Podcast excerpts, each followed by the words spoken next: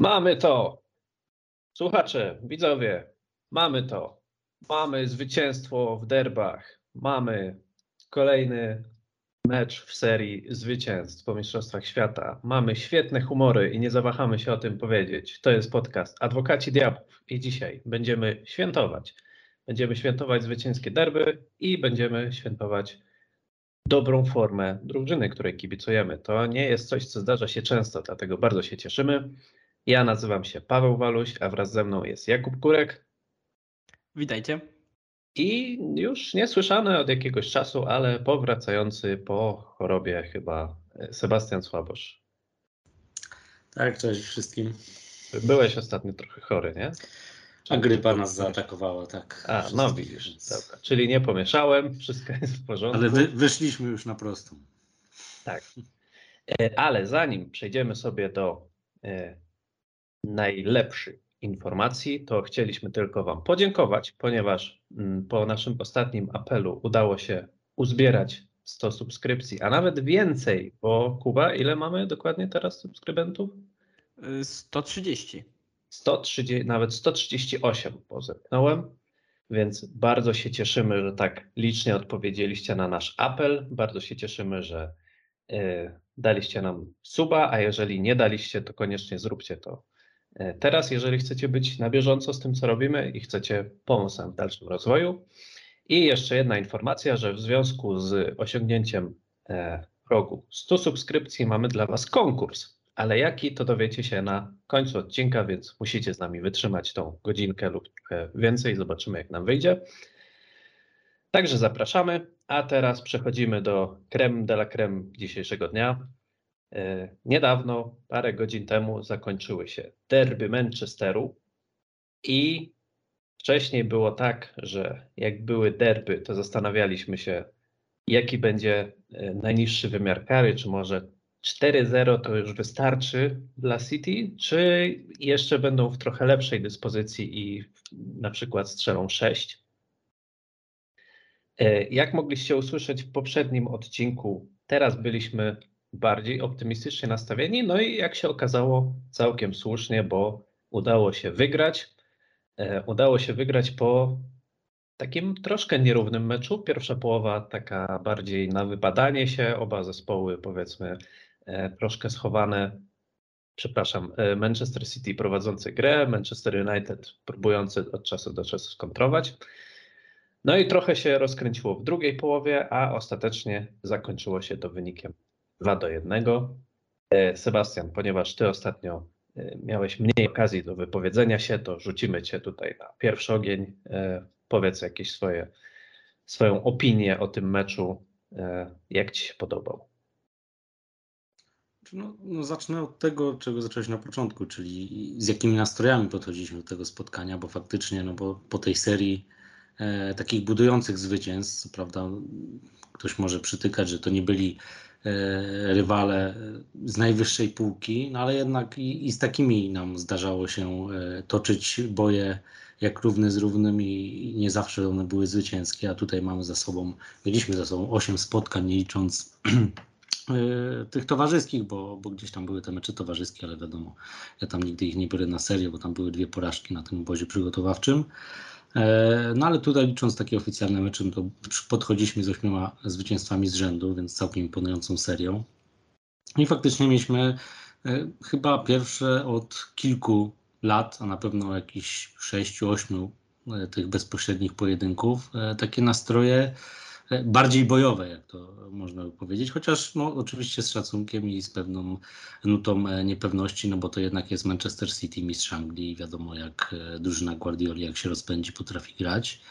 E, a co do samego meczu, no według mnie ja troszkę pójdę dalej niż Paweł. Według mnie to pierwsza połowa to, nie, to nawet nie było badanie. Według mnie to, to był no, taki prawie perfekcyjny występ ze strony Manchesteru United, bo w zasadzie zneutralizowaliśmy Manchester City pod każdym względem. Fred Kevina De Bruyne, który no, świetnie przylepił tam się do Belga, e, a on był głównym, głównym kreatorem, jak zresztą w większości spotkań e, City.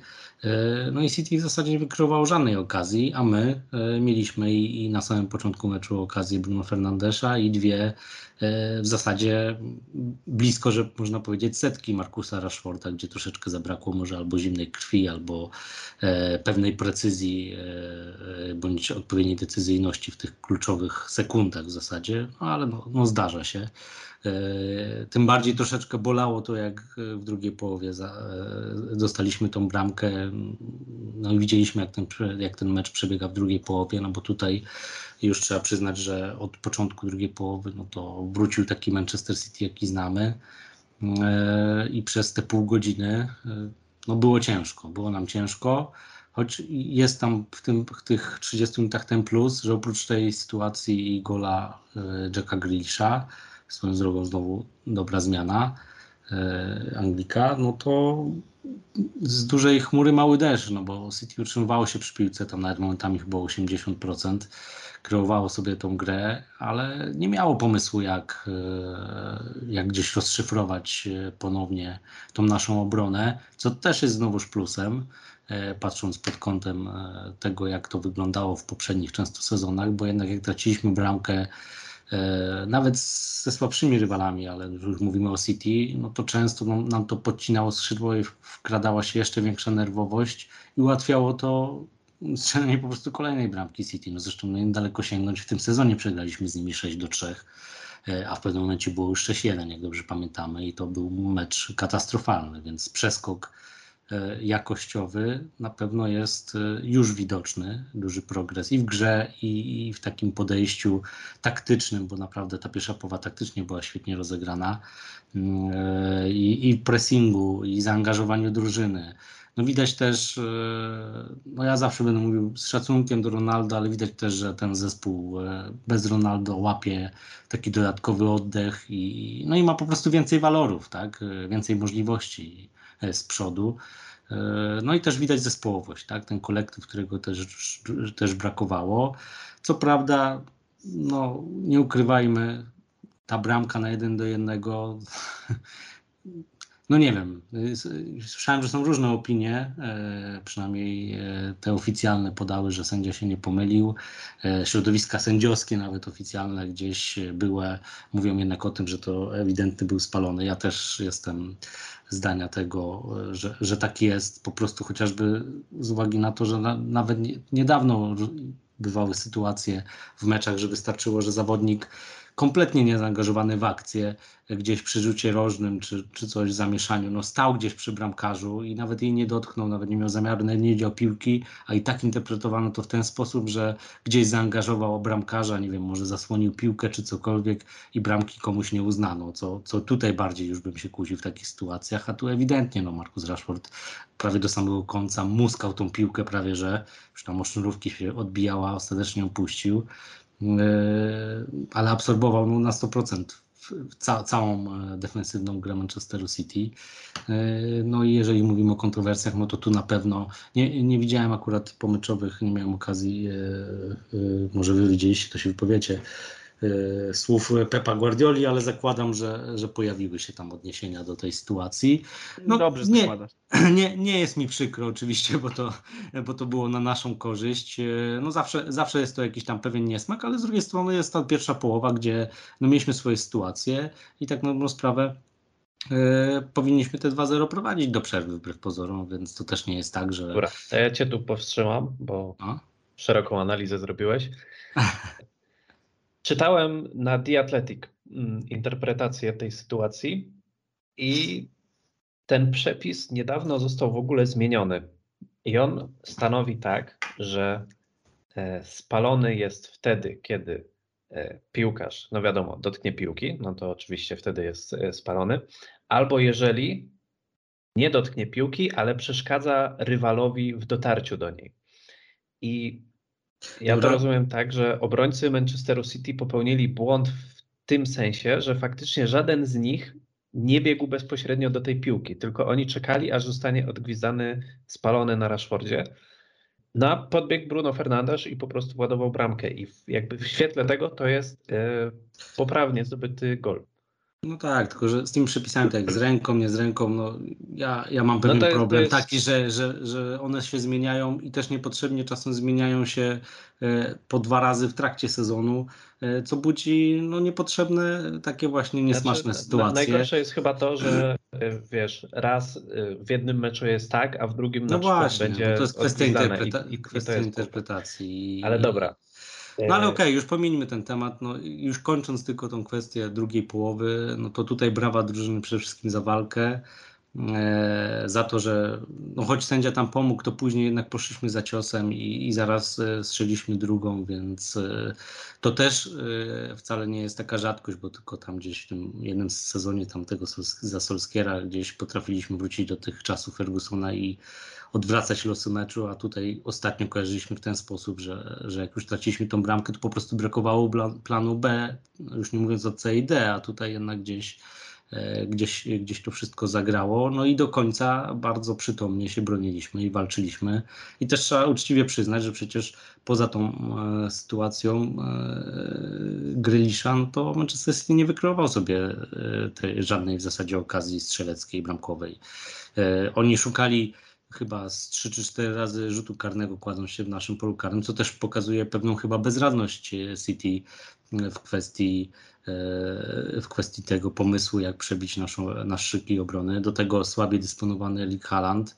No to już też inna kwestia, bo ja osobiście nie jestem, znaczy oczywiście szanuję takich zawodników i Szapoba, bo to są wielcy, napastni, wielcy napastnicy stopu, acz osobiście nie jestem fanem em, ustawiania zespołu e, pod takich napastników, bo ja uważam, że jak się gra na taką typową dziewiątkę, e, jak kiedyś Ruud van Nistelrooy, nie bez przyczyny, wtedy nie był to najbardziej obfity w sukcesy okres e, Manchester United, mimo że Holender tam ponad 150 bramek naupał. Ciekawe jak będzie właśnie City, ale mi się wydaje, że widać, że tracą walory troszeczkę takie ofensywne, jeżeli chodzi o wachlarz tych możliwości ofensywnych, bo jednak jest szukanie Norwega zamiast rozbijanie tych tych walorów na, na, na różne strony. Oczywiście nie martwię się tym, bo to nie jest nasz problem. Sami sobie wymyślili taki pomysł. e, Dobra, nie rozgaduj mi się tu o Halandzie, dajmy Kubie powiedzieć. No, Kuba, mów jak tam się mecz podobał. Ja sobie przeanalizowałem przede wszystkim to spotkanie pod kątem tego, co poprawiło się od tego pamiętnego spotkania, gdzie przegraliśmy e, 3 do 6. I od tego czasu nauczyliśmy się bardzo wiele, ale najbardziej rzuciło mi się w oczy to, jak wychodzimy spod pressingu. To ogólnie jest taki aspekt, który chyba najbardziej się poprawił za kadencji Erika Tenhaga, czyli wyprowadzenie piłki od bramki. Bo dzisiaj nawet chociaż w tej drugiej połowie były takie momenty, kiedy to City wyszło wyżej i musieliśmy zagrać tym długim podaniem, które już nie było tak celne jak, jak w pierwszej połowie, e, to i tak było wiele fragmentów spotkania, w których Manchester United totalnie nic sobie nie robił z wysokiego pressingu Manchesteru City e, i na spokojnie sobie rozgrywał na małych przestrzeniach, nawet e, w po trójkątach i wychodził spod tego pressingu, co wydaje mi się, że to jest taka ręka Erika Tenhaga i z takich elementów gry poznaje się, jak pracuje dany menedżer, a Erik Ten Hag pracuje naprawdę świetnie. I też na tak zwanym poza antenią pytałem Pawła, czy myśli, e, że Luke Shaw zostanie takim etatowym środkowym obrońcą Manchester United. No bo jak sobie spojrzyłem na jego parametry fizyczne, przyznam się szczerze, nie wiedziałem, że on jest aż tak wysoki, bo on ma 1,85 m w porównaniu do Lisandro Martineza, gdzie jest 1,75 m, to naprawdę duża różnica e, te 10 centymetrów. No i dzisiaj City szukało trochę tej walki w powietrzu, no bo przecież strzelili bramkę po, e, po strzale głową. Bernardo Silva też miał taką jedną sytuację, kiedy główkował e, i ogólnie City było dla nas najgroźniejsze chyba w powietrzu, co wydaje się dość absurdalne, bo Manchester City będący groźny w powietrzu to mi się trochę mm, gdzieś w głowie mam jakiś taki dysonans, że to nie powinno tak wyglądać, ale dzisiaj tak wyglądało. No i e, w tym spotkaniu, kiedy przegraliśmy mm, 3 do 6, Manchester City wykorzystał to, że mieliśmy lukę pomiędzy naszą obroną a pomocą. Tam jeszcze wtedy nie było Casemiro, on chyba wszedł z ławki, jak się nie mylę, ale bo to było zaraz jakoś tak e, po jego transferze. I on wtedy wszedł z ławki, ale nie grał od początku. E, I mam wrażenie, że dwa gole, na pewno jeden gol Halanda, jeden gol Foudena, padł w takich okolicznościach, że e, piłka została zagrana między Varana a defensywnego pomocnika tam Eriksen czy McTominay próbowali kryć tą strefę, ale kompletnie im to nie wychodziło i Manchester City świetnie to wykorzy- wykorzystywał i zdobywał bramki. Dzisiaj ta, ten środek pomocy zagrał jak kolektyw, zagrał kapitalnie.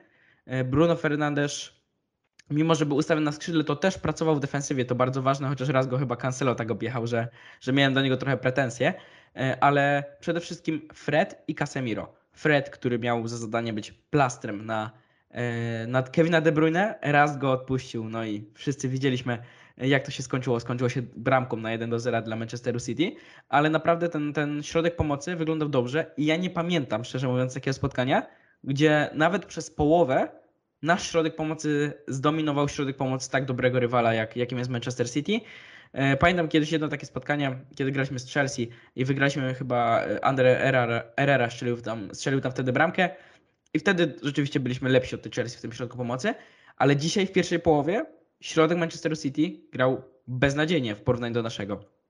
Casemiro jest naprawdę game changerem, szczególnie, że ma jeszcze te liczby ofensywne e, i mam nadzieję, że to nadal będzie się w tą stronę rozwijało i przede wszystkim, że ten środek pomocy będzie też nieco jeszcze kreatywniejszy, bo jeszcze tego mi trochę brakuje, ale na pewno w defensywie to już wygląda naprawdę dobrze. Nie no, myślę, że w meczu z Tottenhamem udało się wygrać środek pola i to tak e, no by far, że rzucę Ale ten, taką y, tego Tottenhamu kartę. chyba nie zaliczyłem do takiego ścisłego topu, mi się wydaje. Uuu, no dobra, stary. E, A ja zapomniałem jeszcze jedną rzecz powiedzieć, bo dzisiaj też e, nie dość, że Manchester United wygrał derby, to jeszcze Liverpool dostał 3-0 w trąbę od Brightonu, więc w ogóle cóż to jest za wspaniały dzień na bycie kibicem Manchesteru United. Naprawdę. E, A wracając do meczu, to ja będę taki trochę bardziej stonowany od was, ponieważ To jest chyba zbrodnia. Możliwe, ale ja po prostu wiem, że ja zupełnie co innego bym mówił do 80 minuty. No dobra, nie 80, bo gol padł w 78, to do 75. A co innego po meczu, jak już wiem, że, że wygrali, ale e, ta pierwsza połowa, no to była taka faktycznie taki trochę clinch, e, bardziej Manchester City próbujący znaleźć jakąś wyrwę w defensywie Manchester United i Czerwone Diabły starający się kontrować. No ale w drugiej połowie, jak już e, drużyna Guardioli wrzuciła czwarty, a potem piąty bieg, no to widać było, że podopieczni ten Haga zaczęli się mocno gubić i tam przygrywali pojedynki. Żao Cancelo to czasem dwóch, trzech rywali mijał w środku pola i tworzył przestrzeń. No i ostatecznie jakby niewiele im to dało, to znaczy strzelili tą jedną bramkę, ale nie potrafili jakoś bardziej wykorzystać tej przewagi. Aczkolwiek widziałem e, trochę problemów. E, widziałem problemy Casemiro. Mi się nie podobał Casemiro w tym meczu. Ty, ty mówiłeś, Koba, że podobał ci się kolektyw. Mi się nie podobał Casemiro i nie podobał mi się Eriksen. Mm, Casemiro dużo pojedynków przegrywał i wydaje mi się, że to Zastanawiam się, czy to nie mówi o tym, że po prostu Brazylijczyk już na takich najlepszych, najlepszych zawodników na świecie będzie jednak trochę odpadał. I Eriksen Ale wejdę ci też... słowo, przepraszam, No, no, ale jasne, przecież śmiało. e, w polu karnym, nawet jak był jedna taka sytuacja, kiedy e, posądzano go o rzut karny, to on w polu karnym był przecież kluczowy. E, Kilka razy zablokował strzał Halanda chociażby i w tym polu karnym naprawdę robił dobrą robotę i zanotował tam dużo odbiorów i takich kluczowych interwencji. Jasne, że tak, ale mi chodzi o to, że było też dużo sytuacji, kiedy na przykład niecelnie rozgrywał albo był, mówiąc kolokwialnie, objeżdżany przez graczy City, a drużyna Guardioli jest taka, że oni jak wygrają jeden pojedynek i mają przewagę tej jednej piłki, y, jednego gościa za plecami, to, y, to oni już mają przewagę i już się robi niebezpiecznie. Ostatecznie mi się wydaje, że po prostu raz, że chyba Haaland wreszcie złapał zadyszkę. Mówię wreszcie, no bo wiemy, że on jakieś po prostu chore liczby wykręca i tam no jakkolwiek by go nie oceniać, czy tam jak Sebastian mówi, że nie lubi drużyn układanych pod takiego napastnika, no to to, co on wyprawia w tym sezonie jest niewiarygodne, ale ostatnio nie jest aż tak skuteczny i, i nawet, ja nawet nie powiedziałbym, że on w tym meczu został powstrzymany, ponieważ on właściwie nie zagrał w tym meczu. Ja kojarzę jeden jego strzał i o wiele większe zagrożenie stanowili jego koledzy. Tam czasem Mares coś zakręcił, no ten Grealish jak wszedł, to się z dobrej strony pokazał. Oczywiście może to wynikać z dobrej defensywy Manchester United. Nie chcę też tutaj ujmować, aczkolwiek nie mam takiego wrażenia, że wiecie, że na przykład Varan czy tam Show notorycznie wygrywali z nim pojedynki, tylko po prostu tych pojedynków w ogóle nie było. E, może to wynika z dobrego bronienia wcześniej, na wcześniejszym etapie spotkania. W każdym razie, no nie chcę tutaj też jakoś strasznie narzekać, ale też y, ja widziałem, że były problemy z obroną od Rashforda, o którym ty mówiłeś, szczególnie po tej sytuacji, kiedy myślę, że wielu e, kibicom Czerwonych Diabłów szybciej zabiły serca, jak Rashford w pierwszej połowie padł na boisko i uderzył wściekle rękami. I, I pewnie wszyscy już sobie pomyśleli, no to dobra, to już odwołujemy to. Zaczynamy jutro od nowa, mając nadzieję, że Rashford e, wyzdrowieje. Na szczęście wybieg, ale lubił czasem sobie nie wrócić, tak samo jak Bruno Fernandes grający na tym skrzydle. Nie, czyli tylko wejdę słowo, mi się wydaje, że Rashford e, po prostu już grał z kontuzją w drugiej połowie. Tak, I, to było, i, to było, I to było widać, że on odpuszczał Ale wcześniej też tak było. Nie, nie, chciał, nie chciał się już angażować, żeby sobie czasem nie Tak, tak, pogłębić wtedy- urazu. Ja nawet byłem że przekonany, tak. że to był błąd w ogóle Ten Haga, że, Też się nad tym że, zastanawiałem. że, słuchajcie. że wyprowadził go, bo nie dość, że, za, że jest zagrożenie jeszcze pogłębienia kontuzji, no to traciliśmy gościa w, w pressingu, no bo on tam Ale ale faktycznie przestał się angażować, ale jednak bramkę strzelił, no więc tutaj nie mogę nic mówić więcej. Widzieliście, co powiedział ten hack i sam Rashford po spotkaniu? Rashford najpierw powiedział, że e, czuł ból, ale to było tylko uderzenie, czyli tam pewnie chodziło o jakieś stłuczenie, ale że w takich meczach wart, warto e, jakby pokonać Zacisnąć zęby, nie? Tak, zacisnąć zęby. A Erik ten Hag powiedział jeszcze lepiej. Powiedział, że sport na tym najwyższym poziomie, na topowym poziomie wymaga poświęcenia i cierpienia i że dobrze, że Markus Rashford się poświęcił i że to odpłaciło się i jemu, i drużynie. No ostatecznie trzeba tak powiedzieć, bo ja też takie miałem zastrzeżenia, bo jego w drugiej połowie właściwie nie było. I ja się zastanawiałem nawet, szczególnie w tej drugiej połowie, bo miałem wrażenie, że trochę Erik ten Hag zbyt naiwnie podszedł do tego spotkania, bo tak naprawdę jedynym zagraniem w pewnym momencie to była długa piłka na Rashforda. I ja sobie pomyślałem, nie no, to jest, to jest przesada, nie ograsz Manchesteru City w ten sposób, zagrywając po prostu długie piłki na Rashforda, no bo umówmy się, no oni nie są głupi, to są też obrońcy z najwyższej półki i oni będą wiedzieć, że się mają tego spodziewać. No ale ostatecznie, tak jak powiedział Sebastian, e, Rashford bramkę strzelił, mm, kontynuując swój niesamowity rekord e, goli z rzędu na własnym i stadionie. zaangażowany był w tą pierwszą też, jakby nie było, nie? Tak, był też zaangażowany jak najbardziej. Więc ja może chciałbym Choć taki tam asysta apel. Casemiro bodajże Tak, zaliczony. Casemiro podawał. Ja bym może chciał taki apel, żebyśmy się nie zachłysnęli tym spotkaniem, wbrew temu, jak na początku sam zacząłem ten podcast. I ja się też cieszę z tego meczu, ale też nie wyciągnijmy takich wniosków, że już wszystko jest ułożone, wszystko jest załatwione i to jest po prostu gotowy, gotowy produkt, który teraz będzie wszystko seryjnie zwyciężał, bo, bo mam wrażenie, że wielu kibiców może wpaść w taką pułapkę. Nie, no wiadomo, piłka nożna to gra emocji i zawsze po meczu podchodzi się emocjonalnie, ale myślę, że Manchester United na przestrzeni tej dekady już od czasu Fergusona nauczył przynajmniej tych, którzy gdzieś tam szybko te emocje potrafią ogarnąć w sobie, no podejście jakiegoś takiego zdroworozsądkowego. No przecież wiemy, że ta drużyna jest dopiero budowana. E, idźmy tak, jak mówi ten Hag, zresztą mówi to też i często poprzedni e, menadżerowie, no gdzieś jest to jakiś frazes taki piłkarski, ale no taka jest prawda. Idźmy po kolei. No. Udało się wygrać świetnie, wygraliśmy derby, w ogóle bardzo ważne trzy punkty, bo gdzieś czas umacnia e, w tym topie. Oczywiście z tyłu głowy pojawiają się, a może powalczymy o coś więcej, ale spokojnie, tak jak mówisz, spokojnie. Teraz jest Crystal Palace, później jest Arsenal, też bardzo ważny mecz, niełatwy.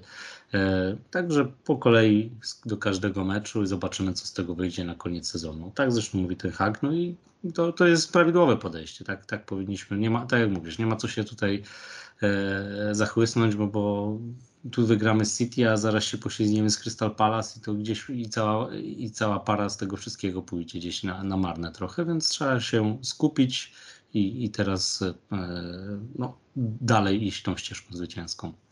Ale my już w tym sezonie pokonaliśmy i Liverpool, i Manchester City, i Arsenal, i Tottenham, więc myślę, że już poniekąd możemy myśleć, że potrafimy grać z tymi najlepszymi, bo wszystkie przesłanki e, wskazują na to, że tak właśnie jest.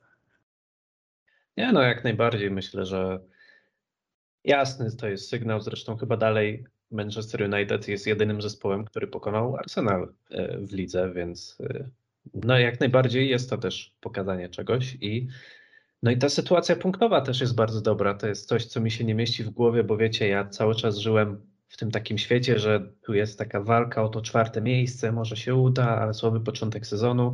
No a po, tej, po tym zwycięstwie derbowym, no to doskakujemy na jeden punkt do głośnych sąsiadów i no i kto wie, no e, tak jak tutaj ostrzegamy, nie ma co zbyt pochopnych wniosków wyciągać, no ale szansa jest jak najbardziej i bardzo dobrze i bardzo fajnie, że się taka pojawiła.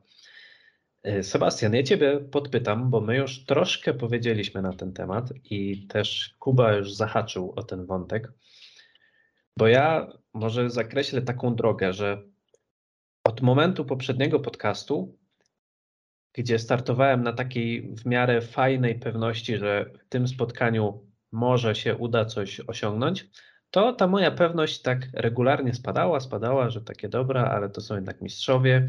Oni przegrali z tym Southampton, więc teraz będą chcieli się odbić i tak dalej. I później zobaczyłem skład i widzę Luke Shaw, środek obrony, Fred, środek pomocy. Myślę, kurde, nie wiem, nie wiem co o tym myśleć. I o tego Luka Shaw chciałem Cię spytać, bo ja mam wrażenie, że już nie tylko Harry Maguire, już nie tylko Wiktor Lindelof, ale nawet Lisandro Martinez chyba będzie się musiał zastanawiać, czy on nie będzie rywalizował z tym Lukiem o grę na środku obrony, ponieważ Anglik jest wystawiany przez y, Erika Tenhaga. Wydawało się na początku, że z konieczności, a teraz Holender wystawia go na jeden z najważniejszych meczów sezonu, co tu dużo mówić. I tak szczerze mówiąc, jak sobie myślałem, jak też mnie Kuba o to pytał, w żadnym z tych meczów w zasadzie nie mogliśmy nic zarzucić y, Anglikowi na tej pozycji. On się naprawdę dobrze spisuje, ma lewą nogę, dobrze rozgrywa, warunki fizyczne odpowiednie, dobra szybkość. Może to jest jakiś pomysł Erika Tenhaga. No jest pomysł, pomysł, który się sprawdza. Ja zresztą jestem, jestem fanem Lukaszowa, mimo że miewał on do tej pory różne wahania formy i różne opinie e, wśród nawet kibiców Manchester United, ale jeżeli złapie tą formę, złapie ciągłość gry, no to to naprawdę jest topka. Ale ja jednak jestem przekonany bardziej jako topka na lewej stronie, a to dlatego, że ma bardzo dużo walorów też ofensywnych, bo potrafi, wydaje mi się, że tutaj zmiata, e, jeżeli jest w formie, to zmiata konkurencyjnie Tylera Malasy, który będzie po prostu dobrym zmiennikiem, e, ale chyba nie na ten poziom. Nie wiem, czy jest w stanie się zbić na ten poziom. E, bo Luke i potrafi świetnie dośrodkować i potrafi uderzyć, choć robi to raczej rzadko, bo, bo gdzieś szuka często e, często swoich kolegów drużyny i potrafi świetnie się włączać w akcję ofensywnie. E, rewelacyjnie dogaduje się z Markusem Rashfordem, jeżeli razem grają po lewej stronie, więc myślę, że na ten moment może to też troszkę wynikało z tego, że no Lizando wrócił po, po mistrzostwach też i z jakimś urazem i, i z jakimiś e, no tutaj niedociągnięciami, które trzeba było nadrobić. E, i na razie po prostu jest w lepszej formie i meczowej, i fizycznej i stąd, stąd gra, ale myślę, że docelowo pewnie Argentyńczyk, e, znamy jego charakter, e, wiemy jaki jest, do tej jedenastki zakładam, że wróci. I, I, wtedy po prostu Luke wróci na swoją lewą stronę, gdzie uważam, że jest po prostu najbardziej pożyteczny dla drużyny, ale też pokazał dzięki tym ostatnim występom, że ten hak ma w razie czego opcję na, tą, na tę lewą stronę środka obrony w postaci Lukaszowa. No i to, co mówi Jakub Kurek, e, Kuba, e, odnośnie jego warunków fizycznych, bo faktycznie Anglik sprawia takie wrażenie, jakby był bliżej do Gabriela Heinze niż, e, niż do Rafaela Varana. Gdy się spojrzy na jego warunki fizyczne, to on wcale taki niski nie jest i e, jako środkowy obrońca, tutaj jeżeli chodzi, chodzi o te walory, tylko po prostu jakoś takiego postura e, robi takie mylne wrażenie, jakby faktycznie ujmowało mu te 10 centymetrów. A, ale no, ja tutaj doceniam ten Haga za, za ten pomysł, i, bo widać, że on się sprawdza. Zresztą show w dzisiejszym meczu po raz kolejny był świetny. E, I to też trzeba. Zresztą cały blok ofensy, defensywny, łącznie z Aaroną One Pisaką, zagrał naprawdę dobrze.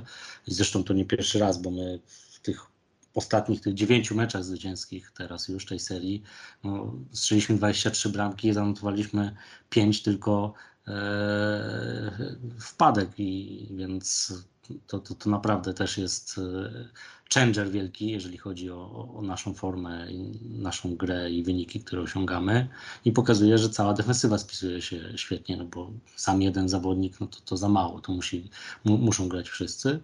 No ale ja docelowo Lukaszoła widzę e, i patrząc pod kątem użyteczności dla drużyny jednak na lewej stronie. Ja też myślę, że ten look show to mógł być taki zabieg na podwyższenie obrony w tym wypadku.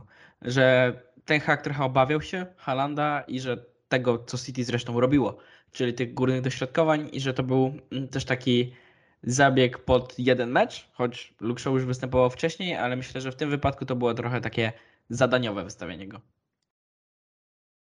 No dobra. To myślę, że wyczerpaliśmy derbowe, derbowe spotkanie.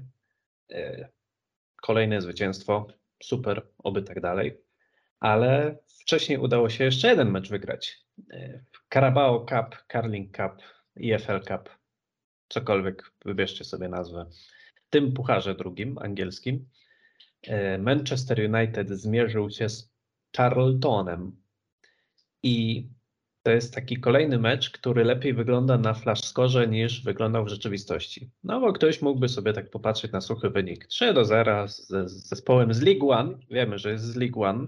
Nikt nie mówi, że jest Championship. Nie wiem w ogóle skąd te pomysły. E, no to tak jak powinno być, nie? Zespół z Premier League walczący o e, top 4 to naturalna kolej rzeczy. Ale wcale to nie było aż takie przekonujące.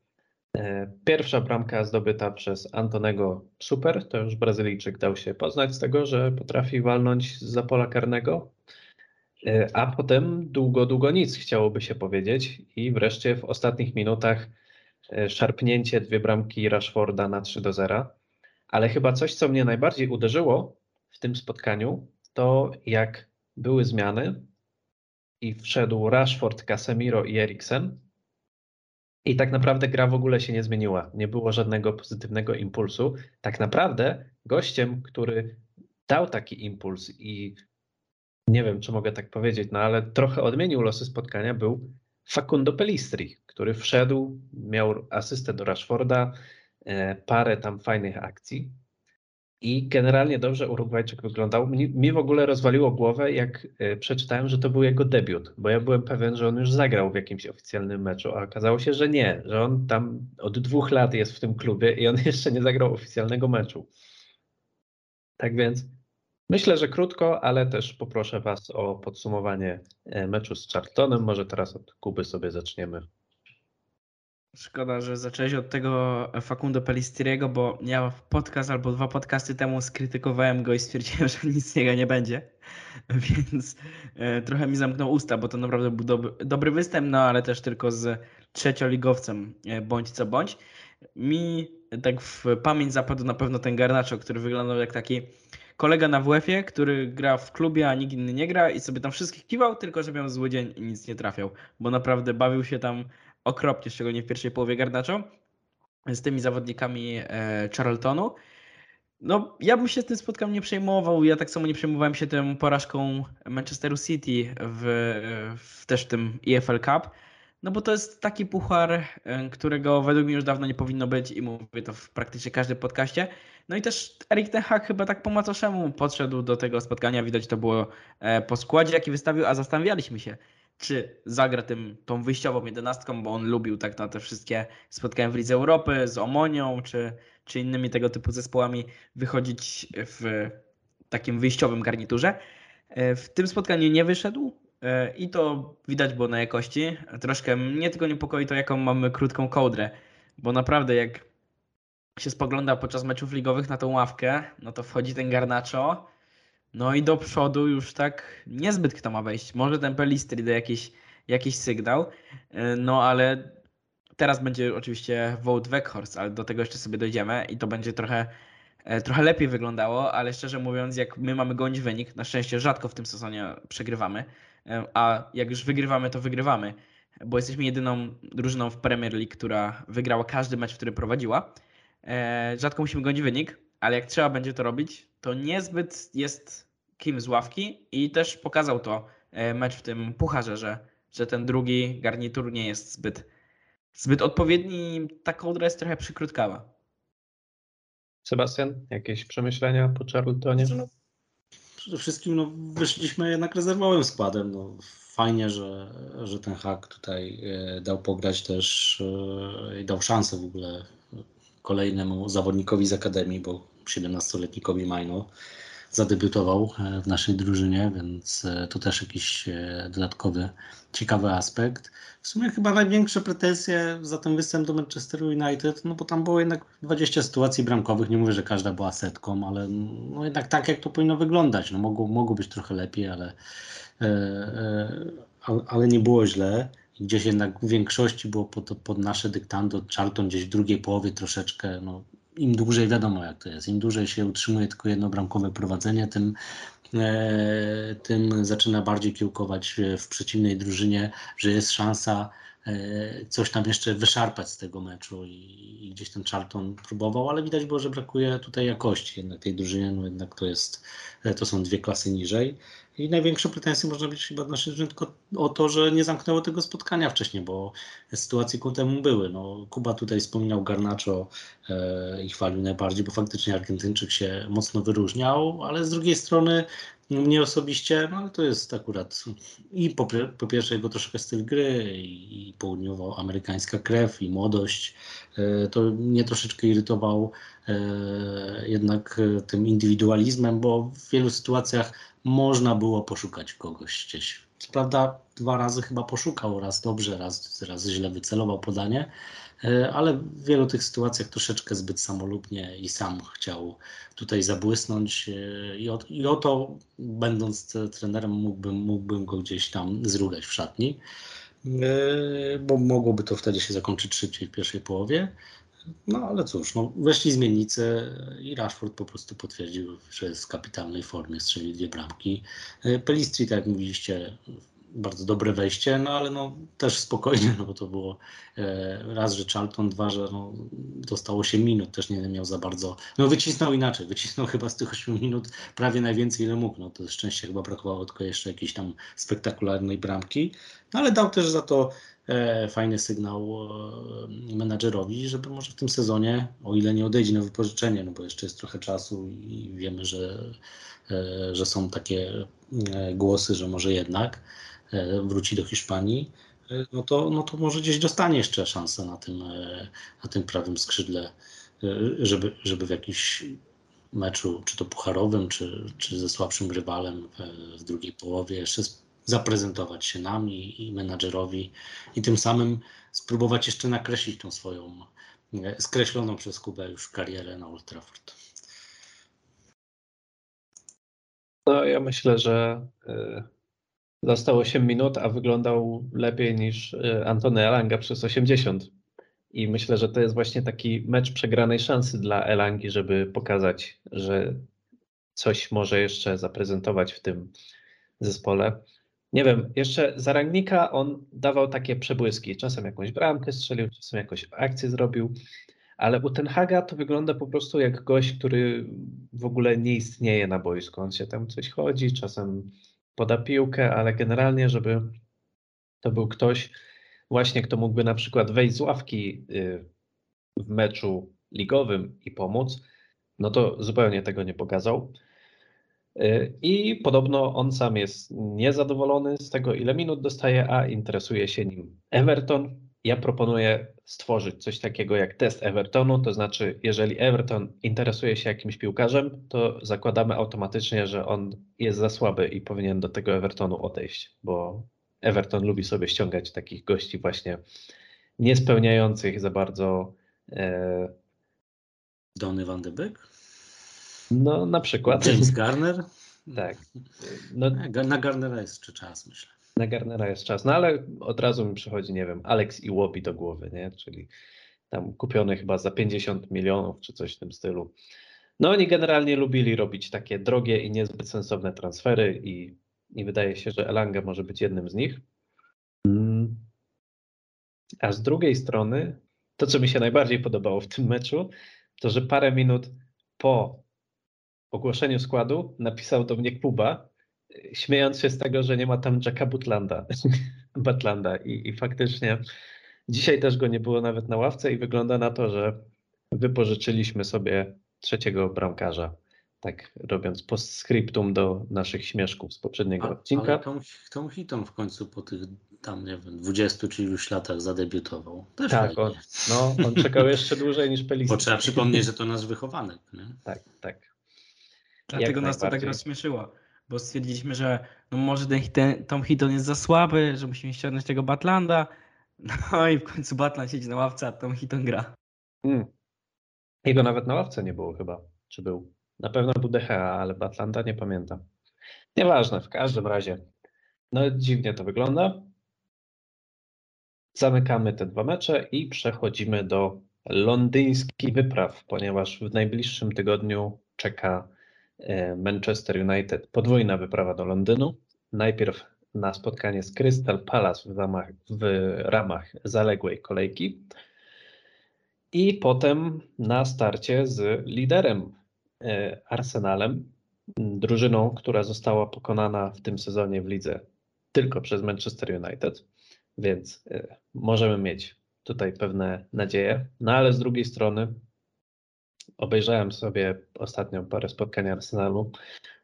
No, niesamowicie wygląda ta ekipa Artety. Naprawdę bardzo przyjemnie się ich ogląda. To, jak rozgrywają akcje, jak strzelają bramki, jaka tam jest wymienność pozycji, podań, jaki jest pomysł na kolejne akcje, jak wygląda y, ten Odegaard, jak Saka wygląda, y, nawet te drugoplanowe postacie, nawet jak wypada przez kontuzję y, Gabriel Jesus, to jest Edin Ketia. No, naprawdę wygląda tak, jakby Hiszpan po prostu już sobie zmontował ekipę i, i teraz leci po najwyższe, e, najwyższe cele.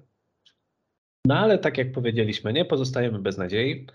E, Manchester United już pokazał w tym sezonie, że kanonierów ograć potrafi. E, więc czego spodziewacie się po tych dwóch meczach? Czy na przykład myślicie, że też na Crystal Palace wyjdzie troszkę taki bardziej rezerwowy skład w stylu, nie wiem, Maguire z Martinezem w obronie, czy, czy coś takiego. E, jak, jak, jak patrzycie na te dwa spotkania? Znaczy, no, mecz z Crystal Palace, e, no biorąc pod uwagę to, że chcemy gdzieś pozostać w tej czwórce i ogólnie trzymać dystans do, do tej dwójki przed nami e, z docelowymi nadziejami no może no, jakieś, jakąś odrobinę szaleństwo w końcówce sezonu, e, którego się nie spodziewaliśmy przed, e, no to no tutaj musowo trzeba, trzeba gdzieś e, te trzy punkty wywalczyć. A z kolei my z Arsenalem to tak jak mówisz, no wydaje mi się, że to będzie chyba na ten moment, biorąc pod uwagę formę i w ogóle to, jak wygląda ten sezon, trudniejszy sprawdzian niż dzisiaj z City. E, choć może to dziwnie brzmi, ale no Arsenal, tak, tak jak powiedziałeś, wygląda bardzo dobrze i nie bez przyczyny tak długo utrzymuje się w topie, choć e, zdaje się, że już od, od początku sezonu ciągle tylko słyszę, że to już teraz pewnie się poślizgnie i teraz się poślizgnie, no i ciągle, ciągle idzie do przodu, więc tak, tak, tak naprawdę no, przegrał tylko z nami to spotkanie u siebie ma 7 zwycięstw e, i jeden remis, e, więc no też gdzieś twierdza na Emirates, a przy tym jest drużyną, która no chyba tylko Newcastle mniej traci bramek w lidze na ten moment, więc no też dobrze się broni. Także no, czeka nas, myślę, że kto wiecznie trudniejsze wyzwanie niż City, tym bardziej, że mecz wyjazdowy. No, trudno powiedzieć, jak to, jak to się poukłada. Myślę, że nie, nie będzie łatwo, no, ale no, nie zostajemy bez szans. No, pokazaliśmy już, e, że potrafi, tak jak Kuba wspominał, potrafimy rywalizować e, z tymi topowymi drużynami w lidze w tym sezonie. E, choć zaskakująco E, Chelsea czy Liverpool, no to teraz e, drużyny z pozycji bodajże siódmej, ósmej czy szóstej, siódmej i z dziesięcioma bądź trzynastoma punktami straty do nas, co też i Brightonem i Fulham przed nimi, co też pokazuje jak, jak ten sezon się wariacko na razie układa e, i jaka Sebastian, rywalizacja to są, to są zespoły z miejsc 9-10. O, no widzisz jeszcze lepiej. Oba przegrały w tej kolejce. 3-0 z Brighton, no, a Chelsea. E, Chelsea przegrała z Fulham 2-1. Z Fulham, a tak, tak. Pamiętam piękne wejście w ligę João Felixa. Tak. E, I no cóż, no, nie będzie łatwo, ale no co, musimy zakasać rękawy i powalczyć, zagrać tak jak City, jeżeli chodzi o kolektyw, determinację, walkę. Myślę, że szanse, szanse mamy, ale jeżeli stracimy tu punkty, no cóż, no, będzie to coś, co, co, co można było przewidzieć. Nie mówię, że trzeba brać to za pewnik, bo, bo myślę, że nie, ale, e, ale tutaj, no cóż, no i inaczej, jeżeli chcemy e, wejść w tą odrobinę szaleństwa i gdzieś włączyć się jakąś walką mistrzostwo, no to tutaj zwycięstwo to no, ostro by namieszało. Oczywiście przy założeniu, że po drodze ten zaległy mecz z Palas też pójdzie po naszej myśli. E, no, piękna seria, miejmy nadzieję, że będzie trwała. Zaczynając od meczu z Crystal Palace, to według mnie powinniśmy to spotkanie potraktować jak te poprzednie, które rozgrywaliśmy po mundialu.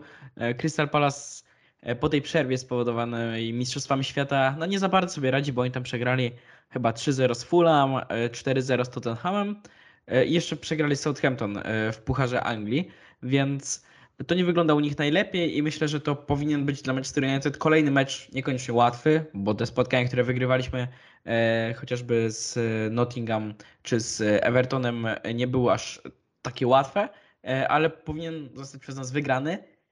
Mm, I jeśli tak będzie, no to możemy z podniesioną głową przystępować do meczu z Arsenalem. Zresztą chyba Andrzej Twarowski dzisiaj podczas e, transmisji mówił, że Pep Guardiola chyba powinien przestać się dzielić swoją wiedzą, bo e, przed nim w tabeli jest Arteta, którego wszystkiego, e, który został przez Guardiola niejako wychowany jako trener, a dzisiaj pokonał go ten Hag, z którym współpracował w Bayernie Monachium, więc, e, więc Guardiola tylko sobie robi wrogów. E, no ale rzeczywiście ten Arsenal wygląda trochę jak ekipa Pepa Guardioli, przypominają, ale ja mam wrażenie, że Mikel Arteta ze słabszych piłkarzy zrobił na ten moment oczywiście lepszą drużynę niż Pep Guardiola w Manchesterze City. To jest coś nieprawdopodobnego, bo naprawdę tak, jeśli przeanalizować tych piłkarzy, których ma e, Mikel Arteta i pomyśleć, czy jeśli oni weszliby do e, zostali do innych klubów, to czy z miejsca mieliby wyjściowy skład, no to bym się zastanowił, ale w tym Arsenal wyglądają kapitalnie. No i ten Arsenal, chociaż nadal jest traktowany Chociaż teraz już myślę, że jest głównym faworytem do mistrzostwa, ale jeszcze przed porażką e, dzisiejszą City, myślę, że jeszcze wielu bookmacherów i ekspertów stawiałoby ten Manchester City wyżej. Ale dzisiaj, jeśli jeszcze właśnie rozmawiamy przed meczem Arsenal z Tottenhamem, to jest bardzo ważne. Nie wiemy, jak się skończyły derby Londynu, a to może mieć duże znaczenie, jeśli chodzi o, o to, jak będzie się kształtowała tabela i jak będzie w jakich nastrojach będzie przystępował Arsenal do tego spotkania z Manchesterem United. Mam nadzieję, że przegra, bo nawet to zwycięstwo z Tottenhamu e, no zależy jak na to spojrzeć. Ci bardziej pesymistyczni woleliby, żeby wygrał Arsenal, no bo Tottenham nie będzie zgonił w walce top 4, ale ci bardziej optymistyczni za to stwierdzą, że, że lepiej może, żeby wygrał Tottenham, może ten Arsenal będziemy gonić, no to niech będzie remis. Niech będzie, niech obie drużyny stracą punkty. E, ja się obawiam tego spotkania. E, szczególnie, że, że właśnie to jest wyjazd, a nie, nie mecz na Old Trafford, ale już raz w tym sezonie pokonaliśmy Artetę. Myślę, że, że drugi raz fajnie jakby się udało. No i fajnie, że będzie przystępować do tego spotkania kolejnego w Premier League z, ko z kolejnym tak renomowanym rywalem i, i przystępujemy z podniesioną przyłbicą, bo wszystko może się wydarzyć. To będzie bardziej e, wyczekiwanie i dzień się będzie dłużył, kiedy, kiedy będzie to spotkanie, niż tak jak w poprzednich sezonach bardziej taka nerwowość, co się dzisiaj wydarzy, co oni tam wykombinują, co wymyślą, czy znowu się z nas będą śmiali. Więc to na pewno jest taki pozytyw tego, tego sezonu, że, że przychodzi mecz z liderem i ja myślę, jak Ten Hag ustawi zespół i jak postara się ich pokonać, a nie ile przegramy. Tak, to jest, to jest coś wspaniałego, że w ogóle można tak myśleć, prawda? Ale mi się wydaje, że właśnie paradoksalnie ten mecz z Crystal Palace będzie ważniejszy. E, no bo wiemy, że z Crystal Palace wygrać po prostu trzeba. Jeżeli United chce trzymać się tej najwyższej e, stawki, no to po prostu Orły pokonać trzeba, a zwycięstwo z Arsenalem to jednak będzie bonus. Ja wiem, że Erik Ten Hag mówi, że muszą wygrywać z każdym i tak dalej, no ale umówmy się, kiedyś ta piękna seria musi się skończyć. Mm, jesteśmy tego świadomi. Oby trwała jak najdłużej, no ale też realizm tutaj trochę się przebija. No i wyjazd do lidera tabeli, no to, to będzie bardzo, bardzo ciężki orzech do zgryzienia. No tak jak mówicie, nie, nie jest bez szans Manchester United i to jest właśnie piękne, że, że e, czekamy na ten mecz i mamy nadzieję, że uda się tam coś wywalczyć, ale też no, nie będę bardzo zaskoczony, jeżeli ostatecznie tak się nie stanie, chociaż oczywiście będę trzymać kciuki. A my sobie już zamykamy tematy meczowe i przechodzimy do osądu, osądu Wołta Weghorsta, czyli piłkarza, który został już oficjalnie wypożyczony do Manchester United z Burnley. Zostało skrócone jego wypożyczenie do Besiktasu. I my z Kubem już. y, Z, Kub... z Kubem. z Kubą. My z Kubą już sobie omówiliśmy troszkę tego Wołta Weghorsta. W ogóle strasznie coś dzisiaj tego Kubę tak. y, No, ty może nie zmieniłeś, Sebastian, ale tak bardzo oficjalnie o nim powiedziałeś. Nieważne, Wout Weghorst, skupienie. E, My już sobie go omówiliśmy trochę w poprzednim odcinku, więc jeżeli chcecie poznać e, zdanie moje i Kuby, to zapraszamy Was. Chociaż ja też mam coś do dodania, myślę, że Kuba też, ale głównie pozwolimy się wypowiedzieć Sebastianowi, bo jeszcze nie wiemy, co Ty sądzisz o tym, że rosły Holender dołącza do Czerwonych Diabłów. Ja powiem tak, no, może nie jest to idealna kandydatura, ale biorąc pod uwagę mm, braki, jakie mamy na tej pozycji, zwłaszcza tutaj po odejściu Cristiano Ronaldo, a także no, drugą trudną część e, sezonu, no bo tu mówimy o, gdzieś wyliczyłem sobie, że w ciągu następnych chyba 40 dni rozegramy 11 meczów, to jest co w tym dwumecz z Barceloną, czyli co 3-4 dni w zasadzie będziemy mieli jakieś spotkanie, a odpukać ktoś doznał urazu, tak jak dzisiaj już spoglądaliśmy e, z niepewnością i strachem, jak widzieliśmy problemy Markusa Rashforda w pierwszej połowie. Trochę psikusa zrobił też Casemiro, ale okazało się, że chyba bardziej zagrał na czas, bo też tam się łapał w pewnym momencie za kolano, właśnie jak raz został objechany, jak to tam e, Paweł e, wspominał. E, ale widocznie to była zagrywka cwanego Lisa na czas i na szczęście tutaj nie, nie, obyło się bez urazu, no ale no gdzieś, gdzieś ta ławka, no wspomnieliście o tym, no, ta ławka no, nie jest, inaczej może nie ławka, kadra, no nie jest jeszcze tak zbalansowana i miarodajna i wyrównana, jak wypada ktoś, e, kto jest pewnikiem na ten moment, jeżeli chodzi o formę swoją e, w pierwszym składzie, no to, no to pojawiają się pewne obawy. No i fajnie, że pojawia się po prostu opcja. No, wątpię, żeby Holender mm, wszedł do pierwszego składu i był jakimś etatowym e, zawodnikiem, który będzie grał w tych pierwszych minutach. Myślę, że będzie tutaj do rotacji przydatny e, i po prostu da nam plus jeden, jeżeli chodzi o opcję do ataku.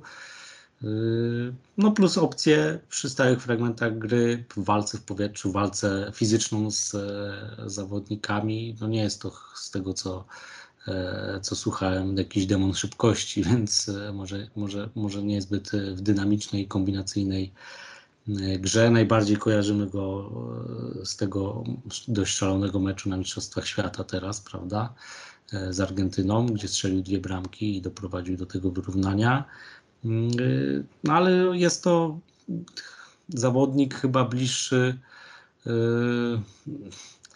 nie wiem, bliższy żeby też mnie źle nie zrozumieć, ale Linga Halanda pod kątem takich możliwości e, i stylu gry napastnika, nie porównując oczywiście ich dwójki, chociaż no, Holender też nie ma jakichś tam bardzo złych liczb, jeżeli chodzi o e, swoje, swój dorobek strzelecki w tych różnych klubach, no ale też mówimy o całkiem innym poziomie klubów e, niż Norweg, który jest w ogóle na początku drogi swojej kariery, a Weghorst ma już chyba 30 lat, jak dobrze pamiętam, czy ponad 30.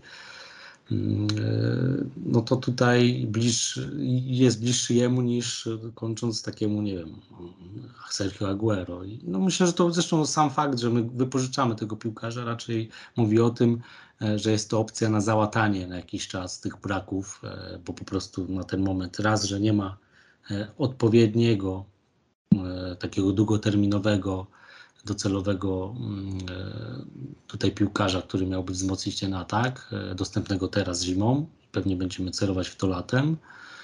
E, a dwa, że no po prostu no, faktycznie potrzebujemy kogoś do, do tego szerszego składu, bo, bo napastnika, tak jak Marsjal nie ma formy, a wiadomo też jak wygląda sytuacja też jego zdrowotna często, a jak Markus Rashford e, odpukać jakąś kontuzję złapie, no to, no to jest lipa tam z przodu, więc, e, więc na pewno się przyda. Tak? No zobaczymy, czy ta przygoda będzie bliższa, bliższa i Galo, czy, czy jednak i tym podobnym pomysłom, które się gdzieś pojawiały, tak? czy, czy jednak coś, jakaś fajna przygoda z tego, z tego wyjdzie. Acz no, tr trudno mi jakieś tutaj większe wyroki sądzić. No, no, nie, nie inaczej. No, jakbyście mnie pytali, kogo kupimy, e, czy pozyskamy, czy wypożyczymy w styczniu, raczej nie myślałbym o Holendrze. Bo inaczej, może myślałbym o jakimś Holendrze, ale nie o tym konkretnym, no bo wiadomo, mamy holenderskiego trenera i widać, że, że zaciąg trochę z tej strony na razie. Nie?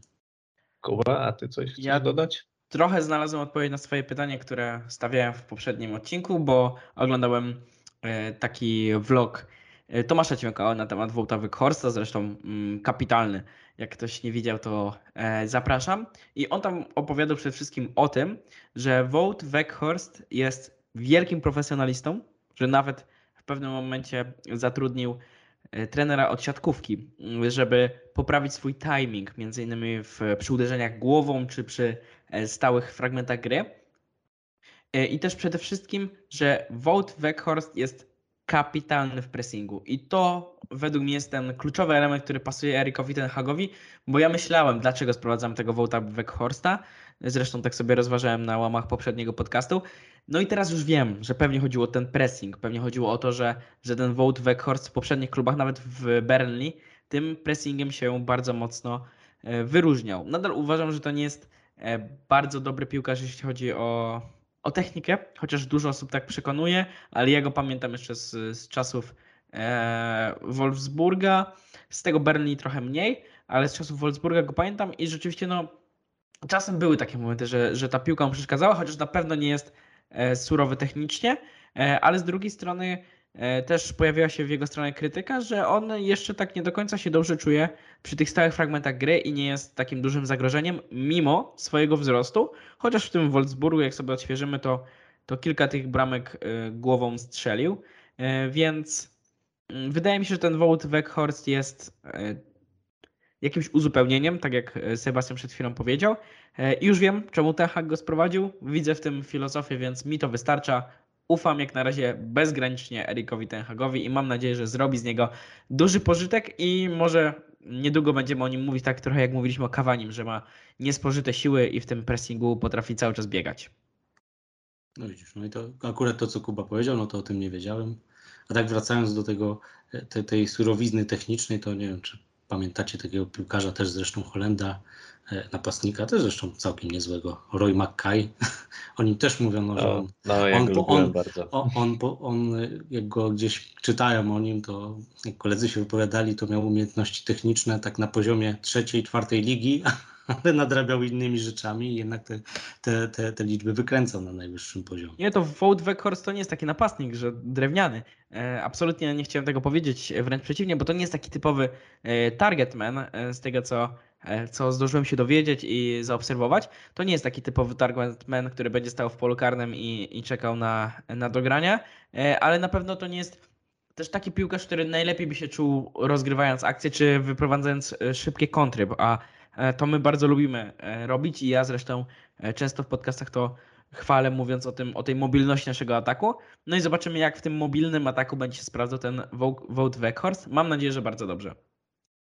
Ale wiesz, można zadać też pytanie, czy my lubimy tak grać, czy po prostu gramy tak, bo nie ma innych opcji. No bo de facto, to już też mówiłem w poprzednim odcinku, że jak się zastanowić, to nie ma za dużej y, różnicy pomiędzy zawodnikami, ich możliwościami w ofensywie. Oni wszyscy mniej więcej mają ten sam zakres, czyli są szybcy, nieźli technicznie, e, może coś za pola karnego strzelą, ale właśnie nie ma kogoś takiego na przykład, kogo byśmy określili lisem pola karnego, no bo absolutnie Antony Martial kimś takim nie jest, e, Marcus Rashford też nie, chociaż chociażby w spotkaniu z City e, strzelił takiego gola.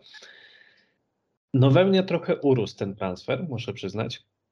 Podkradłeś mi nieco Kuba wypowiedź, bo też chciałem odnieść się do filmiku Tomka Ćwiąkały, no ale to już nie będę powtarzał. Pozdrawiamy. Może kiedyś tak. do tego dotrze. Może. E, mogę tylko dodać, że też prawdą jest to, co mówi Erik Ten Hag, bo jak się spojrzy na statystyki, no to poza tym nieudanym epizodem w Burnley, to we wszystkich zespołach, w których e, Weghorst był, no to on strzelał sporo bramek i faktycznie czy to w, w tym e, AZ Alkmaar bodajże on był w Holandii? Chyba tak czy już we wspominanym Wolfsburgu, no i teraz w Besiktasie, no to on dobrze wygląda pod względem bramkowym, no a przecież tego głównie e, wymagamy od napastnika. No i tak jak było powiedziane, pressing, e, duży profesjonalizm, bardzo duży, więc myślę, że rozumiem ten transfer i szczerze mówiąc, e, o wiele więcej mam pewności w przypadku sprowadzenia Weghorsta, niż jakby na przykład wypożyczony był João Felix. I to nie tylko dlatego, że dostał kartkę w swoim debiucie w Chelsea, chociaż może to też ma jakiś wpływ, ale generalnie wiemy, że z Felixem no to teraz jest trochę taki kod w worku, no bo duże nazwisko, ale w tym Atletico za bardzo się nie sprawdził. Nie wiadomo, czy tu by się sprawdził, dużo znaków zapytania. A ten Weghorst, no to przynajmniej wiemy, że będzie dużo biegał i będzie profesjonalny, więc spoko sprawa. Myślę, że jak na możliwości zimowego okienka, to, to jest ok ruch i, i spodziewam się, że, że będziemy dobrze wspominać Holendra. Ale przejdziemy sobie do innego Holendra i tutaj aż chciałoby się powiedzieć o Holender, że takim e, słabym żarcikiem e, zacznę tę wypowiedź, bo możemy się zastanawiać, czy nie mamy do czynienia z jakimś największym pechowcem na świecie i myślę, że domyślacie się, że przechodzimy do Donego Van de Beeka, który bardzo słaby początek ma w Manchester United. W zasadzie praktycznie w ogóle nie grał ani u Solskiera, ani u e, Rannika. Wydawało się, że nowe odparcie u Erika Tenhaga to jest coś, co pomoże mu jakoś się odbić. No i na początku nie wyglądało to najlepiej, a wreszcie w momencie, kiedy zaczął łapać minuty, ba, nawet wychodził w pierwszym składzie i wydawało się, że faktycznie będzie opcją e, do rotacji, bo jest dużo meczów do rozegrania. Ten Bruno Fernandes też nie jest nieśmiertelny i trzeba mu dać trochę odpocząć. No to Holender łapie kontuzję i wypada do końca sezonu. I to paskudnie wyglądała ta kontuzja, jak mu się ta noga wykręciła, to aż, znaczy w sumie to wygięła, no i to też jest troszkę, troszkę kłopot dla klubu, no bo jeżeli klub myślał o spieniężeniu go jakimkolwiek w najbliższym czasie, no to można wyrzucić te wszystkie plany, no bo nikt nie kupi kontuzjowanego piłkarza. A latem też raczej nikt go nie kupi, no bo gość przez ostatnie pół roku był kontuzjowany, więc nie mam pojęcia, co z nim zrobić. No i, no i właśnie, no i co tu zrobić z tym Donem Van de Beckiem? No, bardzo przykra sprawa. No nikomu się nie życzy, nawet, nawet rywalom, takich w ogóle kontuzja, zwłaszcza takich, no bo to nic, nic przyjemnego. E, no ale cóż, zdarzyło się. No i fakt jest taki, że chyba e, Holender w pewnym momencie, albo już nawet teraz zaczyna postrzegać swoją decyzję o przeprowadzce do Anglii jako największy życiowy błąd, no bo może jakby został w tym Ajaxie, to, to i do tej pory gdzieś by tam brylował, a może by gdzieś inaczej ta kariera się potoczyła, no ale no, gdybać zawsze można, to są wybory, wybory podejmują ludzie, nie zawsze wszystkie się, e, się udają. I cóż, tak jak mówisz, no przez te, to już chyba trzeci tak sezon e, Van de Beeka w Manchester United na czteroletni kontrakt chyba z opcją plus jeden, więc tam w zasadzie jak dojdzie do zdrowia, bo mówi się o tym, przynajmniej ten hak bodajże tutaj wspominał o tym, że E, że Holender gdzieś będzie do dyspozycji na, presezon e, przed kolejnym już kampanią, e, no to zostanie w zasadzie z ostatnim rokiem kontraktu i trzyletnim, trzyletnim no niepowodzeniem, no jakby to dużo nie mówić. No tutaj akurat nie jego wina, że, że się zdarzyła ta kontuzja, bo, bo, to, bo to akurat w jakiś sposób przypadek i, no i nie, seria niefortunnych po prostu zdarzeń, która się tak nieszczęśliwie dla niego sko skończyła. Pozostaje tylko życzyć e, dużo zdrowia, determinacji e, w tej rehabilitacji, bo, bo czeka go dość sporo czasu, no i, i, i pracy w tym kierunku. E, no i powrotu do gry przede wszystkim, a potem się pomyśli, no cóż, Chyba nie ma, nie ma chyba sensu bardziej tego roztrząsać na ten moment. No smutne, smutne na pewno to, że kolejna kontuzja go dopadła e, i smutne też jest to, że już tyle razy mówiliśmy o tym, że o teraz przychodzi na przykład Erik ten Hag i teraz może ten e, Dony odpali i teraz będzie miał swoją szansę i on nigdy nie odpalał. Naprawdę. Jeszcze na samym początku jak przyszedł to się troszkę tak Dziwiliśmy, czemu on nie gra, no bo w sumie jak wchodził, to, to nie wyglądało to aż tak źle. No ale potem każdy kolejny trener na niego nie stawiał. No już dzisiaj mamy pewność, że chyba po prostu sobie nie poradził w, na poziomie Premier League, a na pewno na poziomie Manchester United. Szkoda ale było bardzo. też wypożyczenie do Evertonu, no tam też oczywiście też się pojawiła gdzieś kontuzja, ale też nie wyszło, no co tu dużo mówić. No, no tak. Świata nie zwojował. Nie zwojował, nie zwojował i chyba już nie zwojuje. Wydaje mi się, że teraz jak się wyleczy, to transfer powrotny do Holandii, no nie widzę chyba innej możliwości. No to może być dobra opcja, bo ogólnie widzę, że Ajax chyba ma teraz e, e, taką politykę transferową od tych kilku lat, bo kiedyś było tylko sprowadzanie, e, czy to z własnego podwórka, czy, czy, czy gdzieś e, z, z południowej Europy, czy, czy w ogóle z Ameryki Południowej, jakichś talentów, a teraz oprócz tego dołożyli do tego właśnie takich piłkarzy, którzy od nich odeszli, ale niekoniecznie im wyszło. Wykładając, prawda, więcej pieniędzy, ale na tym dobrze wychodzą jako klub, więc kto wie, być może to będzie ta opcja. Nie? No, zresztą e, dobry przykład, taki świeży, Daily Blind, który e, po pobycie w Manchesterze sobie wrócił do Ajaxu, chociaż to nie był aż tak zły pobyt, też trzeba to podkreślić. No a teraz jeszcze. Ale tam jest i chyba... Tadic przecież, i Aller chyba też tam wracał, tak? Tak, tak. Pamięć mnie nie myli.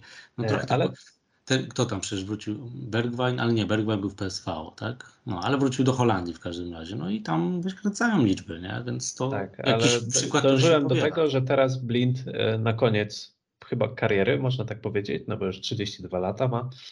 No ale przychodzi do Bayernu, myślę, że fajna opcja na końcówkę kariery. E, także co, życzymy zdrowia Donemu Van de Beekowi przede wszystkim teraz, oby szybko. Ma, ma dużo do... czasu, to na pewno posłucha naszego podcastu. Tak, jak najbardziej.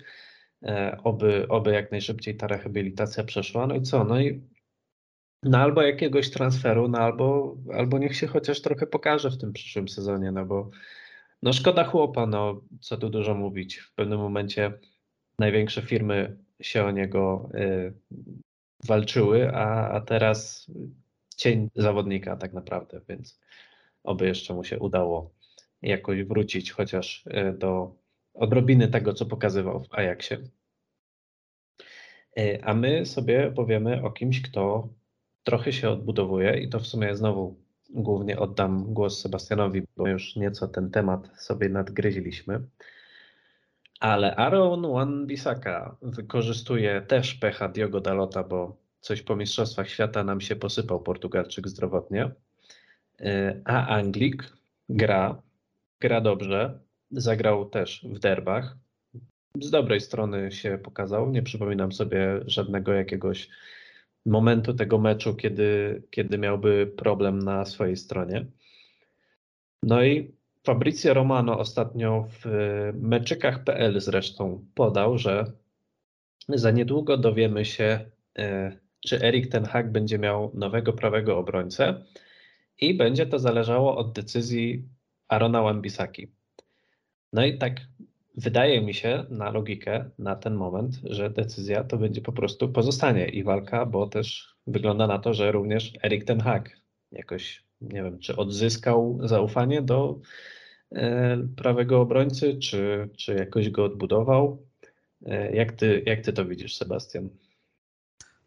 Mi się wydaje, że już w którymś z poprzednich podcastów e, tutaj wyjawiałem swoje zdziwienie w kierunku tego, że w ogóle Holender na Anglika nie stawia, bo według mnie to wcale nie jest zły piłkarz.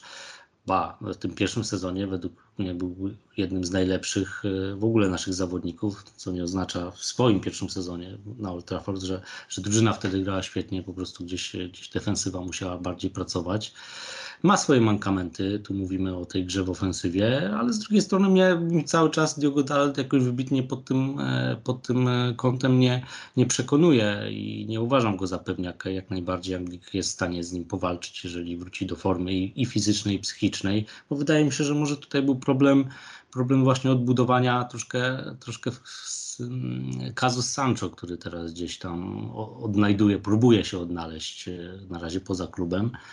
E, no i po prostu te mecze, e, od kiedy dostaje szansę i prezentuje się naprawdę dobrze, dziś naprawdę świetne spotkanie, e, pokazują, że on wcale nie jest takim złym zawodnikiem i warto się zastanowić, czy czasem tutaj po prostu nie zostawić Anglika u nas, a, a nie skreślać tak od razu. Ja zresztą mówię, nigdy nie byłem za tym, żeby go skreślać, byłem wręcz zdziwiony, że aż tak został zmarginalizowany w zespole i cieszę się, że swoimi występami daje teraz e, pewne pole do zastanowienia się, czy czasem nie za wcześnie e, go skreślano, bo jak dla mnie jest to materiał na bardzo dobrego obrońcę.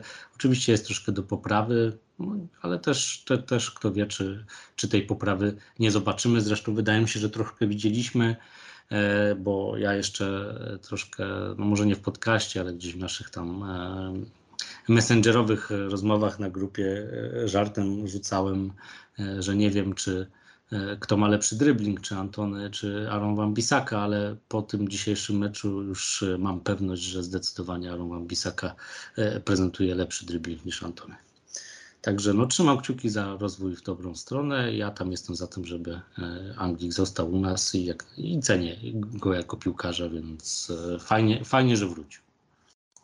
No właśnie, chyba to może zaskakiwać u Anglika, że pokazuje nie tylko swoje walery defensywne, z których głównie go kojarzyliśmy, ale też wygląda na to, że nieźle odnajduje się w takiej grze kombinacyjnej. Potrafi się podłączyć do akcji ofensywnej. Znaczy on był w ogóle skrzydłowym przez większość swojej kariery No tak, ale życia, nie?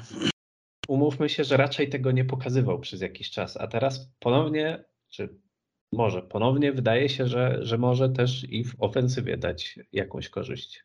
Może to jest też efekt y, takiego mm, odbudowywania y, tych piłkarzy, docierania do nich przez menadżera sztab szkoleniowy i po prostu dobrej pracy tego sztabu z, zawodnikami. No, kto wie, no, skoro był tym skrzydłowym, zresztą mówiło się o tym, że całkiem niezły ten dribbling dysponował i czasami potrafił go pokazać e, w pojedynczych akcjach, no to gdzieś e, może się nad tym zaczę zaczęto zastanawiać i się nad tym pracuje, więc brakuje troszeczkę takiej hmm, przebojowości, ale może to wynika z jego charakteru, przebojowości i takiej, u niego widzę taki brak zdecydowania, w sensie, że on często zamiast jednak spróbować ten strzał albo to podanie, albo coś niekonwencjonalnego, to jednak po jakimś bardzo fajnym zagraniu driblingu, przejściu dwóch piłkarzy, ostatecznie wybierze tą opcję taką bezpieczną i zagra do najbliższego. No ale chociaż piłki nie straci.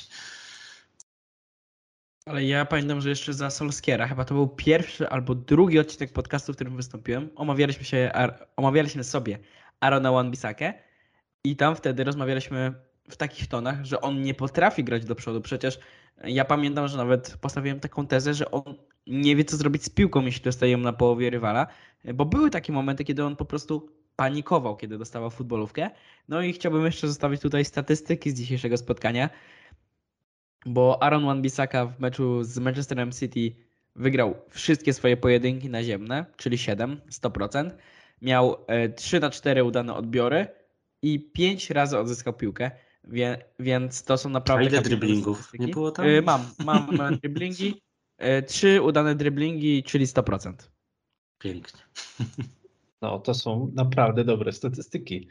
E, No i zresztą, jeżeli jakieś zagrożenie City stwarzało, to raczej swoją prawą stroną, tak kojarzę. Więc no zobaczymy, ale wygląda na to, że faktycznie Aaron może tutaj jeszcze o coś powalczyć. A na koniec muszę przypilnować, stwierdziłem, że będę miał takie zadanie, ponieważ swego czasu, a konkretnie rok temu, czy raczej w poprzednim sezonie, E, No, dosyć regularnie krytykowałem Markusa Rashforda i uważam, że zas- że zasłużenie, chociaż Anglik też otrzymywał wiele niesłusznej krytyki, a może nawet nie tyle niesłusznej, co przesadzonej. To znaczy, mówiliśmy, że no, mówiliśmy, kibice mówili o, że Trashford, że za wysokie progi, że on nigdy nie był taki dobry, że ten najwyższy poziom to nie dla niego. No i teraz Anglik pięknie się odpłaca. Pokazuje, że jednak nie Trashford, tylko Pashford, jak tam chyba jakiś raper napisał, czy znajomy, nie jestem pewien. E, W każdym razie moją misją jest to, żeby teraz regularnie chwalić Markusa Rashforda osobno. Skoro wcześniej go regularnie krytykowałem, teraz będę go regularnie chwalić. Chwalimy Markusa Rashforda, kolejny mecz z bramką. No wydaje się w zasadzie, że teraz jeżeli coś w ofensywie Manchester United robi, no to robi to za sprawą Markusa Rashforda, a cała reszta ewentualnie trochę mu w tym pomaga. Także to jest też czas dla Was, panowie. Jeżeli chcecie coś powiedzieć o Markusie Rashfordzie miłego, no to to jest ten moment. Czy no, ja zawsze e, uwielbiałem Markusa Rashforda. Prawda jest taka, że, e, że no, krytyka zasłużona w tym ostatnim sezonie. Zresztą cała drużyna grała fatalnie i po tej kontuzji, bo przecież pamiętamy przed tą kontuzją pleców, e, bo tam przecież było złamanie kręgosłupa, więc to nie, nie, nie, niebagatelna sprawa. E, I, przed tą kontuzją no, w wybornej, wyśmienitej formie. I, i tylko zastanawialiśmy, gdzie, gdzie może go to doprowadzić, ale to ta kontuzja wszystko przekreśliła. I od tamtej pory, nawet jak wróci na boisko, nie potrafił się odnaleźć, jak zresztą cały zespół. E, No i prezentował się albo słabo, albo nawet i fatalnie, no bo nic nie wychodziło, ani dribbling, no ale to, to chyba było to, o czym sam Rashford mówił w, e, w ostatnich wywiadach, coraz częściej wypowiedziach podkreślał, że on już teraz odbudował gdzieś tą głowę po prostu, bo to jest bardzo też ważne w sporcie, też często to podkreślam. E, Odbudował tą głowę, odnalazł na nowo e, te cele i tą radość z gry, no i to widać na boisku, no kapitalna forma. E, Ja zawsze, to znaczy już od jakiegoś czasu powtarzałem, że mm, że kiedyś się Manchester United, na myśl Manchester United kojarzyło Wayne Rooney, tak no teraz są takie czasy, że no gdzieś się myśli o Rashfordzie, zwłaszcza, że to wychowanek. E, No w pewnym momencie przecież był stawiany gdzieś tam w jednym miejscu mm, z Mbappe, Neymarem i tak dalej. Później ta forma troszeczkę poszła w dół przez półtora sezonu i faktycznie zastanawialiśmy się, e, co z Anglikiem, gdzie, gdzie, gdzie on tam dalej e, zajdzie. Wytykano mu, że się skupia za bardzo na sprawach pozaboiskowych, ale to, co robi, to też przez Szapoba. I fajnie, że wrócił do formy, jak najbardziej zasłużenie, bo nigdy nie można mówić, że że, że, mu, że mu gdzieś tam nie zależało i, i nie próbował, po prostu to nie wychodziło. Teraz tą formę znalazł. No i jeżeli zdrowie pozwoli, no to zanosi się na e, przynajmniej jego indywidualny rekord e, gdzieś tutaj strzelecki w klubie, jeżeli chodzi o jeden sezon. A zresztą nawet jeżeli były te złe sezony, to też jak się popatrzyło na statystyki, biorąc pod uwagę statystyki całego zespołu, to one wcale nie były takie złe bo mówimy przecież, że tam Manchester nie strzelał dużo bramek w tym chociażby poprzednim sezonie i ogólnie wyglądało to bardzo słabo. Więc no, ja, się, ja się bardzo cieszę, że, że Rashford gdzieś się odbudował i nigdy gdzieś tam nie zwątpiłem, że, że ten potencjał w nim drzemie bardzo duży i że jeżeli jest w formie, to, to, to jest topowym zawodnikiem. O, owszem, zawsze ma ten mankament, że troszeczkę ta skuteczność czasem szwankuje, pod bramką. Dzisiaj troszeczkę ten kazus tych dwóch sytuacji z pierwszej połowy, no ale na szczęście miał e, nosa jeszcze w, w drugiej. No i co to już chyba dziewiąty siódmy? Już, już to mnie, mnie poprawicie, który mecz z rzędu z bramką. E, jeszcze tutaj chyba dziewiąty na Old Trafford, o, chyba tak coś kojarzę, że to jakiś rekord teraz, tak? Dziewiąty mecz z rzędu. No super, szapoba, oby, oby, oby tak dalej.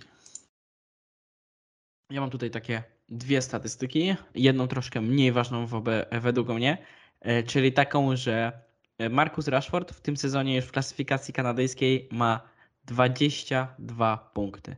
To jest naprawdę kapitalny wynik. Mamy dopiero styczeń, e, ale z drugiej strony Marcus Rashford ma coś takiego, czego nie ma wielu piłkarzy.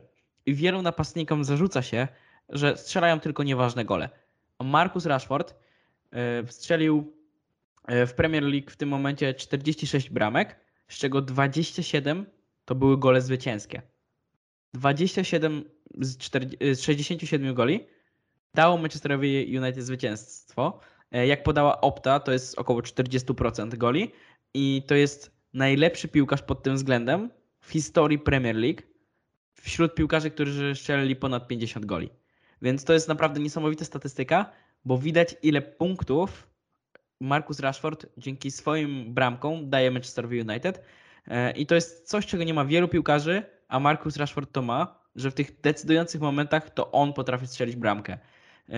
Ja pamiętam takie spotkanie chociażby przeciwko e, Paris Saint-Germain, kiedy e, wyeliminowaliśmy ich tak w dość niespodziewanych okolicznościach po zwycięstwie 3 do 1 i on wtedy podszedł do rzutu karnego i to pamiętam, że to była na nim taka ogromna presja, e, a on był bardzo młody i wykorzystał ten rzut karny.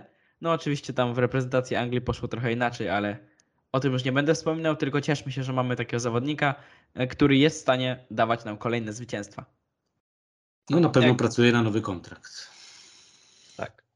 E, No jak najbardziej i też e, rekord Wayne'a Rooney'a pobity, więc e, no naprawdę nawiązuje do pięknych tradycji Marcus Rashford i oby to tylko trwało. Zbliża się koniec odcinka, a ponieważ zbliża się, to zbliża się też konkurs. Mm, Konkurs, w którym mamy dla Was nagrody. Mamy do rozdania, drodzy widzowie, drodzy słuchacze, autobiografię Petera Schmeichela, numer jeden. Trzy sztuki takiej książki. Jeżeli macie jej jeszcze w swojej bibliotece, to koniecznie weźcie udział, ale są warunki tego konkursu. E, Musicie dać nam subskrypcję na YouTube. E, Nawet jeżeli słuchacie na Spotify albo na jakiejś platformie podcastowej, no to trzeba wejść na YouTube i dać nam subskrypcję. E, Dajcie też łapę w górę, bo musimy się lubić, jak mamy sobie prezenty dawać. I musicie napisać w komentarzu, jaki jest Wasz ulubiony moment w historii z derbów Manchesteru i dlaczego. Jakoś się rozpiszcie. Będziemy doceniać kreatywność, będziemy doceniać zarówno jakieś komediowe nutki, jak i bardziej sentymentalne uderzenie w nasze serduszka. Przypomnijcie nam najlepsze chwile z derbów i powiedzcie, dlaczego właśnie to one zapisały się w Waszych głowach. I najlepsze trzy komentarze tutaj w gronie e, sędziowskim sobie wybierzemy i e, skontaktujemy się z Wami i dostaniecie sobie taką książkę. Przypominam jeszcze raz, jest to biografia, autobiografia Petera Schmeichela, numer jeden. Także zachęcamy.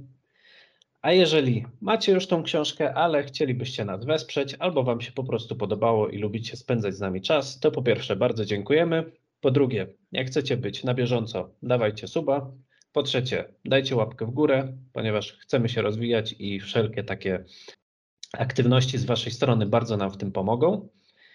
I też zostawcie komentarz, możemy zadać jakieś pytanie. E, Jakie, jakie, o co byście chcieli spytać naszych słuchaczy?